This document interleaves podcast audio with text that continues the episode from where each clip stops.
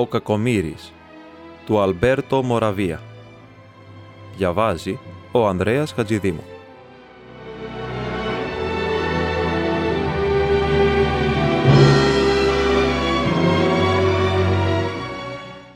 Είναι παράξενο αυτό, γιατί δεν ξέρει κανείς το γιατί, αλλά η φύση παίζει μερικές φορές άσχημα παιχνίδια στους ανθρώπους. Σε άλλους δίνει πλούσια τα χαρίσματά της και άλλους τους γεμίζει αλατώματα, λες και είχε προηγούμενα μαζί τους. Σε αυτή τη δεύτερη κατηγορία ανήκα κι εγώ και το είχα πάρει απόφαση πλέον. Και πράγματι, το δυσκολότερο σε αυτήν την περίπτωση είναι να το πάρεις απόφαση και να πάψεις πλέον να ασχολείσαι με τα λατώματά σου. Να το πάρεις απόφαση ότι είσαι ένα τίποτα και σαν τίποτα δεν θα πρέπει να έχεις καμιά απολύτως απέτηση από τη ζωή. Από την παιδική μου ηλικία ήμουν ένα αδύναμο και ασθενικό παιδί. Άσχημο, με σουβλερά αυτιά και με μεγάλη μύτη. Όσο για εξυπνάδα δεν ξεπερνούσα το μέτριο. Και έτσι, με αυτά τα μηδενικά προσόντα, ήμουν πάντα ο στόχος των άλλων παιδιών της ηλικίας μου. Και σαν μεγάλωσα, εξακολούθησε η ίδια ακριβώς κατάσταση. Ήμουν ο μέτριος ανθρωπάκος που δεν μπορούσε να σηκώσω κεφάλι ποτέ, περιφρονημένος από όλους. Και το σπουδαιότερο, δεν μπορούσα κι εγώ σαν νέος να πλησιάσω καμιά κοπέλα. Η φυσική μου ασχήμια και οι βλακίες που έλεγα τις αποθούσαν αμέσως.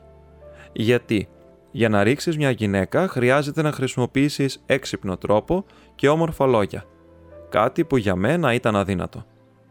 Και όταν μια φορά, δεν ξέρω πώς μου ήρθε, πλησίασα κι εγώ μια καμαριέρα στο ξενοδοχείο όπου εργαζόμουν σαν λατζιέρης, αυτή με έβαλε αμέσως στην θέση μου υπενθυμίζοντάς μου την κακομοιριά μου, λέγοντάς μου θυμωμένα. «Άντε να χαθείς βρε κακομύρι που θέλεις και γυναίκα, για τα μούτρα σου είμαι». Κι έτσι κλείστηκα και πάλι στο καβούκι μου και οχυρώθηκα πίσω από τις στίβες των πιάτων που έπλαινα κάθε μέρα. Τουλάχιστον εκεί δεν με έβλεπε και δεν με ενοχλούσε κανείς. Ήμουν μόνος μου και μπορούσα να ονειροπολώ πλένοντας τα πιάτα. Γιατί με τις ονειροπολίσεις μου έφερνα κάποιο ισοζύγιο στην κακομοιριά μου και μια μέρα συνέβη κάτι που άλλαξε τελείως την ζωή μου και αυτό το κάτι ήταν μια καινούρια βοηθός που ήρθε στην κουζίνα και ένεκα του πόστου της ερχόταν σε συχνή επαφή μαζί μου. Και εδώ θα μπορούσα να πω ότι η μοίρα έβαλε το χεράκι της για να παίξει ένα από εκείνα τα όμορφα παιχνίδια της που τόσο την ευχαριστούν. Και το λέω αυτό γιατί η καινούρια βοηθός της κουζίνας, Ίντα την έλεγαν, ήταν ο θηλυκός εαυτός μου άσχημη, κοντή, αδύνατη, ασήμαντη, μια κακομοιρούλα όπως κι εγώ. Μόνο που ήταν χαρούμενη και τσαχπίνα, σωστός διάβολος. Και αυτό το χάρισμα δύσκολα μπορούσε κανείς να μην της το αναγνωρίσει. Από την αρχή γίναμε φίλοι, γιατί αυτή η κοπέλα είχε έναν δικό της τρόπο που σε πλησίαζε. Και κάποια μέρα, εγώ που δεν σήκωνα ποτέ το κεφάλι μου να αντικρίσω γυναίκα, πήρα το θάρρος και της πρότεινα να πάμε στο σινεμά μαζί περισσότερο την προσκάλεσα από ευγένεια, για να της ανταποδώσω την καλοσύνη της που μου φερόταν τόσο καλά. Αλλά φανταστείτε την έκπληξή μου όταν μέσα στο σκοτάδι του κινηματογράφου αισθάνθηκα το χέρι της να αναζητά το δικό μου και ύστερα να γλιστράει τα δάχτυλά της ανάμεσα στα δικά μου. Απορριμμένος δοκίμασα να ελευθερώσω το χέρι μου, αλλά εκείνη επέμενε και έτσι τ' άφησα. Άλλωστε ήταν κάτι που μ' άρεσε μια και αυτή η κίνηση ήταν η πρώτη μου επαφή με την γυναίκα. Και αργότερα, σαν τέλειωσε το έργο και βγήκαμε έξω περπατώντας αργά στους έρημους δρόμους, δοκίμασα ακόμη μεγαλύτερη έκπληξη ακούγοντάς την να μου λέει ότι με είχε προσέξει από την πρώτη και όλα στιγμή που είχε έρθει στην κουζίνα και ότι με σκεπτόταν συνέχεια.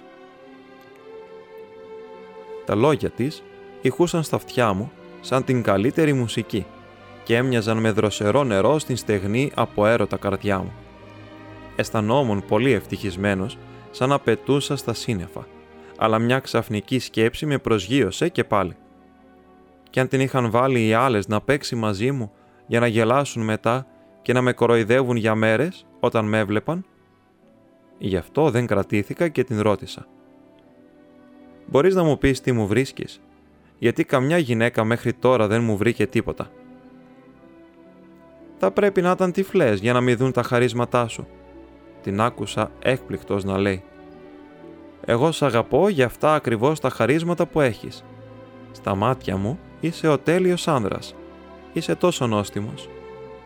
Εγώ νόστιμος, την ρώτησα αυθόρμητα. Μήπως δεν με είδες καλά; Μην είσαι ανόητος, μου είπε αυτή θυμωμένα. Όλη την ώρα στην δουλειά σε παρατηρώ συνέχεια, αλλά και σε σκέπτομαι συνέχεια. Και η μύτη μου, τι σου λέει η μύτη μου, την ρώτησα ειρωνικά.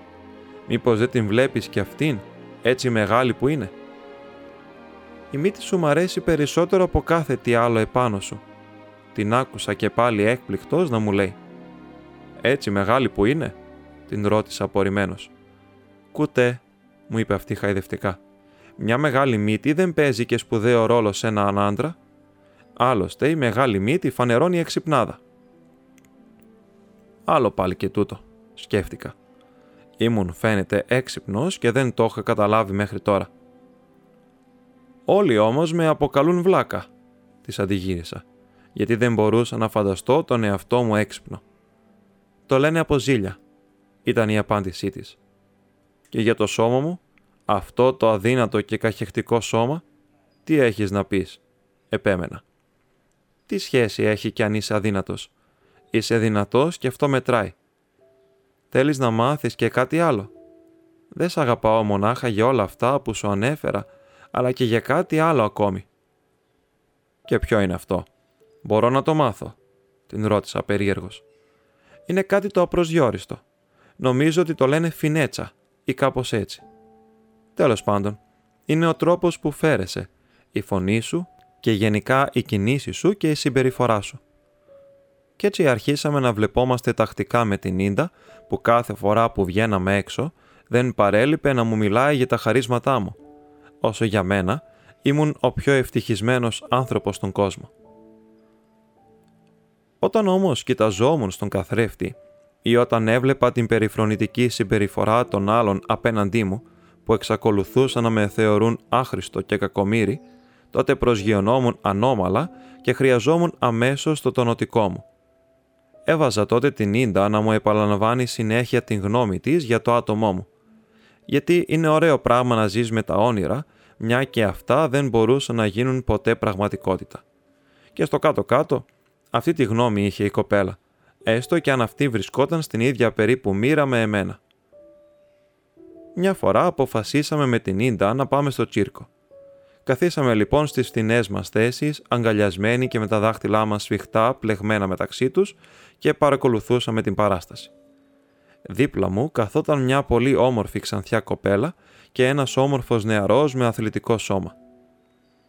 Βλέποντας κάποια στιγμή έναν ακροβάτη να κάνει επικίνδυνα ακροβατικά νούμερα, γύρισα και είπα στην Ίντα δίπλα μου. Πόσο θα ήθελα να ήμουν κι εγώ ακροβάτης. Έτσι θα με θαύμαζες ακόμη περισσότερο. Φαντάζεσαι ότι είναι δύσκολο. Με εξάσκηση θα μπορούσες να γίνεις κι εσύ σαν αυτόν, μου είπε. Όταν όμως η ματιά μου έπεσε τυχαία στην ξανθιά κοπέλα δίπλα μου, την είδα που κάτι έλεγε στον σύντροφό της και ύστερα ξέσπασαν και οι δυο σε γέλια παρατηρώντας προς το μέρος μας.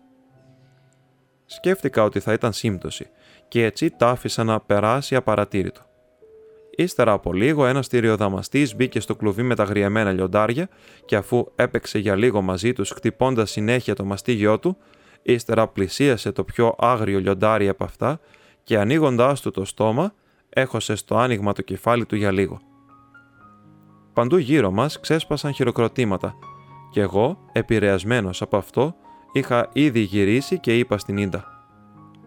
Θα ήθελα να ήμουν κι εγώ θηριοδαμαστής, να με χειροκροτάει έτσι ο κόσμος. Και αυτό θα μπορούσες να το κάνεις καλέ μου, είπε σοβαρά εκείνη. Δίπλα μου η ξανθιά κοπέλα κάτι είπε και πάλι στον νεαρό σύντροφό της και ξανά ξέσπασαν σε γέλια παρατηρώντας επίμονα προς το μέρος μας. Αυτή τη φορά όμως την είδε και η Ίντα και μου είπε θυμωμένα. Αυτοί δίπλα σου γελάνε συνέχεια και νομίζω ότι γελάνε για μας. Θα πρέπει να τους βάλεις στην θέση τους. Δεν απάντησα γιατί εκείνη τη στιγμή έγινε διάλειμμα και σηκωθήκαμε όλοι για να ξεμουδιάσουμε λιγάκι. Η ξανθιά με το σύντροφό της προχωρούσαν μπροστά και εμείς ακολουθούσαμε από πίσω. και όταν κάποια στιγμή σταμάτησαν μπροστά στα κλοβιά με τα ζώα, τους πλησίασα και τους είπα θυμωμένα. «Μπορείτε να μου πείτε γιατί γελούσατε για μας προηγουμένως» «Για αυτά που έλεγες ανόητε», μου είπε ο συνοδός της ανεδέστατα. «Δεν έχεις καθρέφτη στο σπίτι σου» τον πλησίασα αγριεμένος. Με περνούσε τουλάχιστον δυο κεφάλια στο ύψος και ήταν και αθλητικός τύπος. Έπρεπε όμως να διατηρήσω τα προσχήματα και επιπλέον να μην πέσω και στα μάτια της Σίντας που με πίστευε για δυνατό. Μέσα μου όμως παρακαλούσα τον Θεό να μην έχει σοβαρές συνέπειες αυτό, γιατί στην πραγματικότητα ήξερα ποιος ήμουν. Ένας κακομύρης και τίποτα άλλο. Στη συνέχεια δεν κατάλαβα τι ακριβώς συνέβη. Αισθάνθηκα μονάχα ξαφνικά τα πόδια μου να εγκαταλείπουν το έδαφος και ύστερα να βρίσκομαι καβάλα στην ράχη ενός μικρού ελέφαντα που βρισκόταν λίγο πιο πέρα, ενώ άκουγα, σαν να έρχονταν από πολύ μακριά, τα κοροϊδευτικά λόγια του νεαρού. Θηρίο δαμαστή δεν ήθελες να γίνεις. Να λοιπόν που σου παρουσιάζεται τώρα η ευκαιρία. Και με τα λόγια αυτά πήρε την ξανθιά φίλη του και έφυγαν, ενώ αντιχούσε συνέχεια στα αυτιά μου το κοροϊδευτικό του γέλιο. Κατέβηκα με μεγάλο κόπο και με μεγάλη τρομάρα από την ράχη του ελέφαντα και φύγαμε αμέσως από το τσίρκο χωρίς να δούμε το δεύτερο μέρος. Ποια όμως ήταν η έκπληξή μου όταν στον δρόμο άκουσα την Ίντα να μου λέει «Ήσουν υπέροχος, ποτέ μου δεν θα ξεχάσω τη σκηνή αυτή. Τελικά, σε έβαλε στην ράχη του ελέφαντα γιατί σε φοβήθηκε. Γι' αυτό το έβαλε στα πόδια μετά». Την κοίταξα απορημένος χωρίς να μιλήσω και σκέφτηκα πως οι γυναίκες γίνονται πολύ ανόητες όταν αγαπάνε, γιατί βλέπουν πράγματα εκεί που δεν υπάρχουν.